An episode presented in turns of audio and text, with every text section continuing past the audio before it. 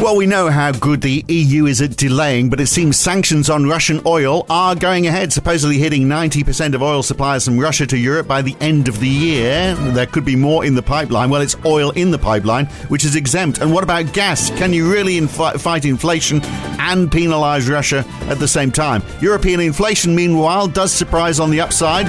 And Joe Biden is meeting with Jerome Powell right now, no doubt to talk about the independence of the Fed and nothing else, certainly not collusion. Oh, no. Can't have that going on. It's Wednesday, the 1st of June 2022. It's the morning call from NAB. Good morning. Well, remember how we said yesterday uh, it looked like US share markets might open up on Tuesday morning? Well, that wasn't the case. In fact, all indices fell, then they climbed back, then they fell. At close, after a last minute sell off, we're down 0.7% for the Dow, 0.6% for the S&P 500, and down 0.4% for the Nasdaq. Much more action going on in bond markets as well. 10-year treasuries are up 12 basis points, up to 2.85%. Two years are up six, and uh, big rises for 10 years across Europe. 11 basis points for uh, gilt yields at uh, 2.1% now in the UK. Aussie 10 years are up 10 basis points as well to 3.35%. The US dollar has climbed a bit, then lost a bit, so no big move really overall. And yet the US dollar itself is up 0.9% on the Japanese yen, it's up 0.4% on the euro.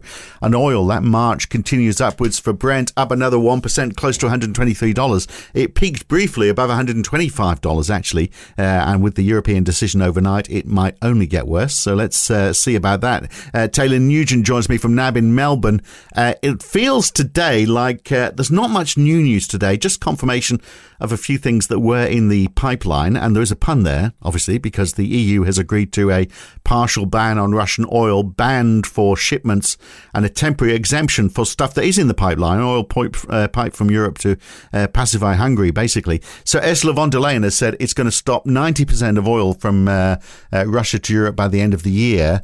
I think it's going to halve it immediately. Uh, no massive response, though, to the markets on this because I guess it was expected. Yeah, I, I think that's fair. I think if you kind of look across um, market movements, the the kind of yeah not not big new news, but inflation very much kind of back in focus, and you saw that with European rates kind of extending their sell off, with um, German yields higher again after that um, um, European inflation printed a little hotter than expected. Although upside risk there had been kind of well flagged by higher German and Spanish um, inflation earlier in the week, um, and then yeah, U.S. equities kind of breaking breaking that seven day losing streak last week, but not not sustaining that rebound into um, into Tuesday as US markets came back. Yeah, um, and yeah, as you say, the the news around energy markets have you know provided some some support for oil. Um, the some in, some sanctions had been expected. And the the interesting part is that yeah, so some carve out for for pipeline suppliers, which helps some of those um, countries in, in Central and Eastern Europe shore up some immediate supplies, and then um, interestingly, the extent of the um, the sanctions pushing through into a ban on on ensuring um, Russian shipments to, to third countries as well, meaning that there could be some broader reaching implications. But reporting um, that I've seen over the last um, day or so as well also suggests that OPEC could be considering um, excluding Russia from their from their planned quotas, which could allow um, some other OPEC countries to um, to pump more oil. So potentially some offsetting news in the margin there for the oil market. Right, yeah, perhaps. But the, I mean, yeah, that story, which is in the FT this morning about this agreement between the UK and the EU to coordinate a ban on insuring any any ships carrying Russian oil to anywhere. So I mean, the screws are tightening. So I guess if you add that to the fact that because we've got this choice, haven't we? Really, it seems like you can uh, you can either uh, try and tame inflation or you can uh, or you can tackle Russia head on. Uh, that is the problem that we're facing right now. And I guess we're seeing those inflation numbers rising in Europe. That's part of that same story, isn't it? And the fact that now there's more sanctions going on, you know, the hope that inflation might be peaking, you know, perhaps that's that idea is dissipating. Yeah, those same things that we've been talking about for some time with inflation in, in Europe, especially really an energy and food story. And you saw that again in the in the May numbers that we saw. So European inflation was up 0.8% month on month and 8 8.1% um, in the year to May. Um, and excluding food and energy price uh, price rises were kind of much more muted, um, but importantly, they are creeping up as well. And so um, that core number increased a little above expectations as well at 3.8% year on year. Um, and so that does seem to be some evidence that these, you know, higher input cost pressures are bleeding more broadly into the index and will be, uh, you know, a cause of concern for policymakers. But overall, the inflation mm. story is is very much still concentrated in in those energy prices, which are up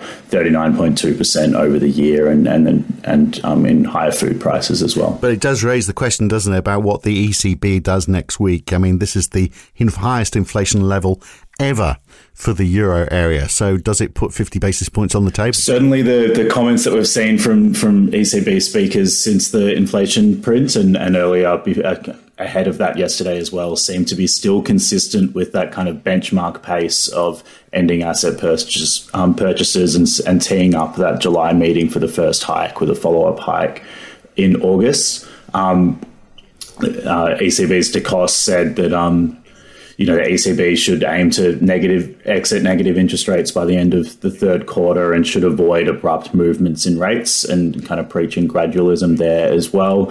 A little bit firmer from another ECB speaker, Kazimir, who said that the while the baseline is 25 basis points in July, um, they are open to talk about a 50 basis point hike with kind of that next um, June inflation number important on that front as well. But yeah, certainly still uh, the key message one more of gradualism in the near term. Interesting, isn't it? Because on the one side of the Atlantic in the United States, they're getting lambasted for not having moved uh, fast enough and sharp enough. On the other side, you've got this gradualism from Europe, and yet inflation is that much higher. They've got a much bigger obstacle to overcome. Yeah, it, it is interesting, and I think again it comes down to those those drivers of inflation and, and whether that is kind of echoing back through into to higher wages growth um, with kind of you know wage wage outcomes in, in Europe still modest according to some ECB speakers and so that's certainly something that they're watching and then mm. if if this does feed through into those second round effects and into higher wages growth, then that then that would certainly um, suggest that the calculus would need to start to shift. But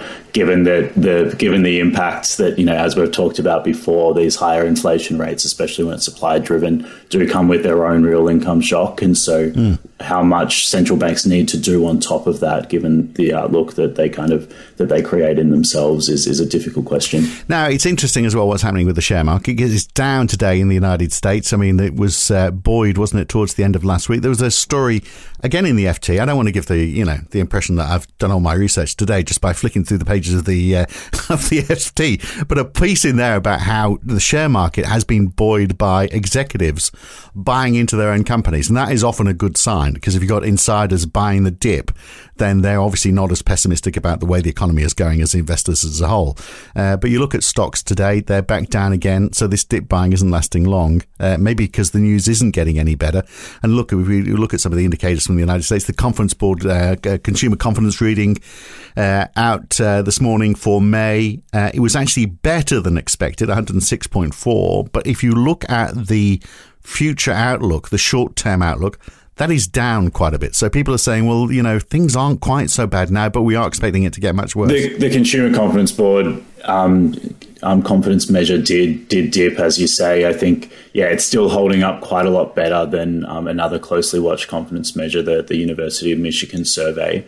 Um, and part of that difference is the the weight that the the consum- um, the conference board measure puts on current business conditions and, and labour market conditions as well, which seem to be holding up a little a little bit better than those kind of um, perceptions of, of own finances that are that are kind of driving a lot of what we've seen um, in the other confidence surveys. The real the real key um, question here is you know, even though those confidence measures have have weakened, they are just yet to show up in in the pace of spending. And so while while consumers may be feeling a little bit less optimistic while they keep spending, um, it's hard to hard to read too much from these confidence numbers and, and map through into the implications for spending. Well, I tell you, someone who is concerned is Joe Biden because he is meeting. Uh, he, of course, this is the president who said that the uh, central bank should be independent. He's not going to be telling them what they should and shouldn't do.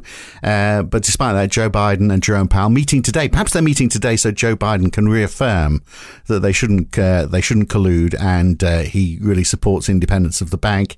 Maybe it's a photo opportunity, I don't know. Or maybe he's just very concerned because he's the president and he doesn't want a recession happening.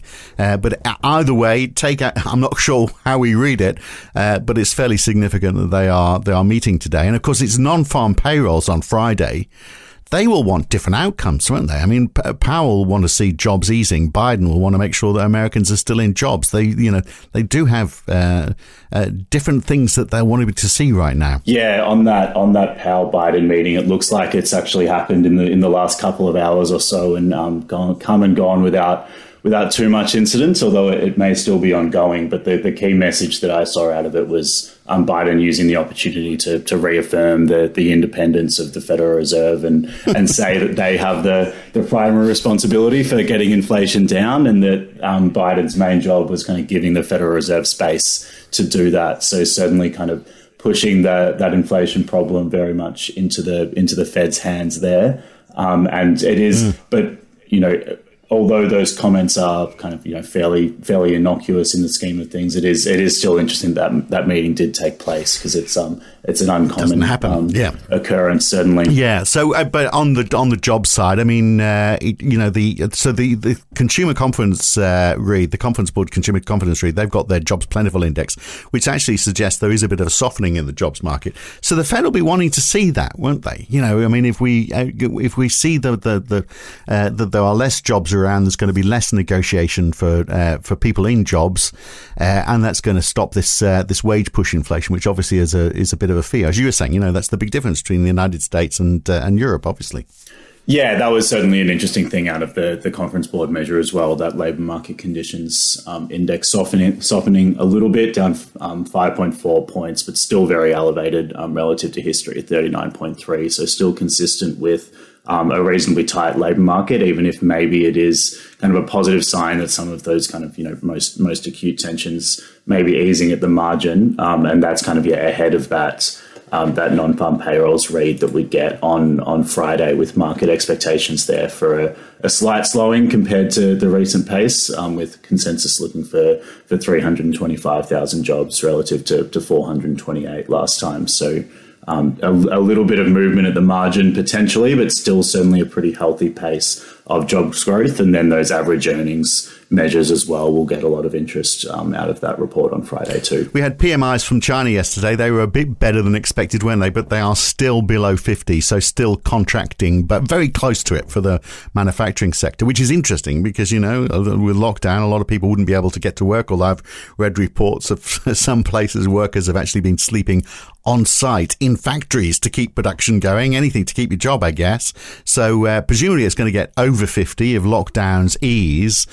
But of course, you know, as we all know, if the cases go up again, if they pursue this zero uh, COVID policy, then lockdowns might start again. So uh, a bit of optimism there, but who knows? They had 97 new cases on Monday, so that's a good thing.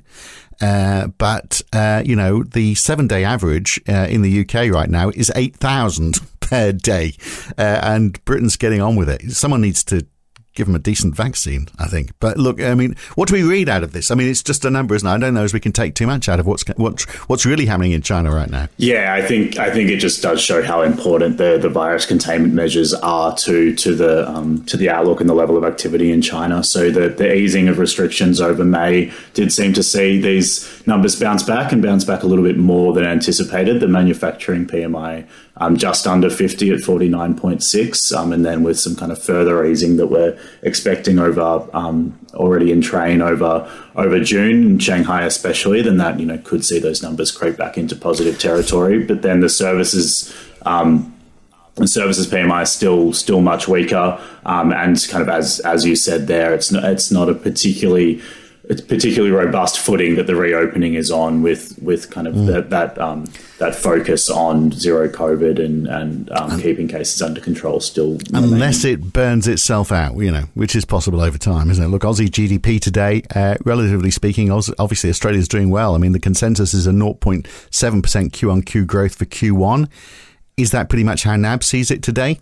Yeah, yeah. So we're expecting a 0.7% for the, the quarterly growth number as well. That's after some some better than expected partial indicators came out yesterday. So um, on on balance, those partial indicators suggested that that public demand and public consumption amid elevated health, still elevated health spending, um, support will support growth in the quarter, um, and also showed a, a fairly fairly large inventory rebuild as well, with inventories up 3.2 percent in the quarter and set to contribute around half a percentage point to, to growth too. So a, a strong contribution there. Um, that's offset by a large subtraction from from trade, which you have to have to net out from the the calculation, mm. and a lot of a lot of that was driven by a, a, surge in imports. And so what it looks like we're seeing is that that that um, large increase in import volumes in the quarter has just ended up in in that inventory build, and so nets out to some extent in the calculation. But really, the main themes um, will be that ongoing um, recovery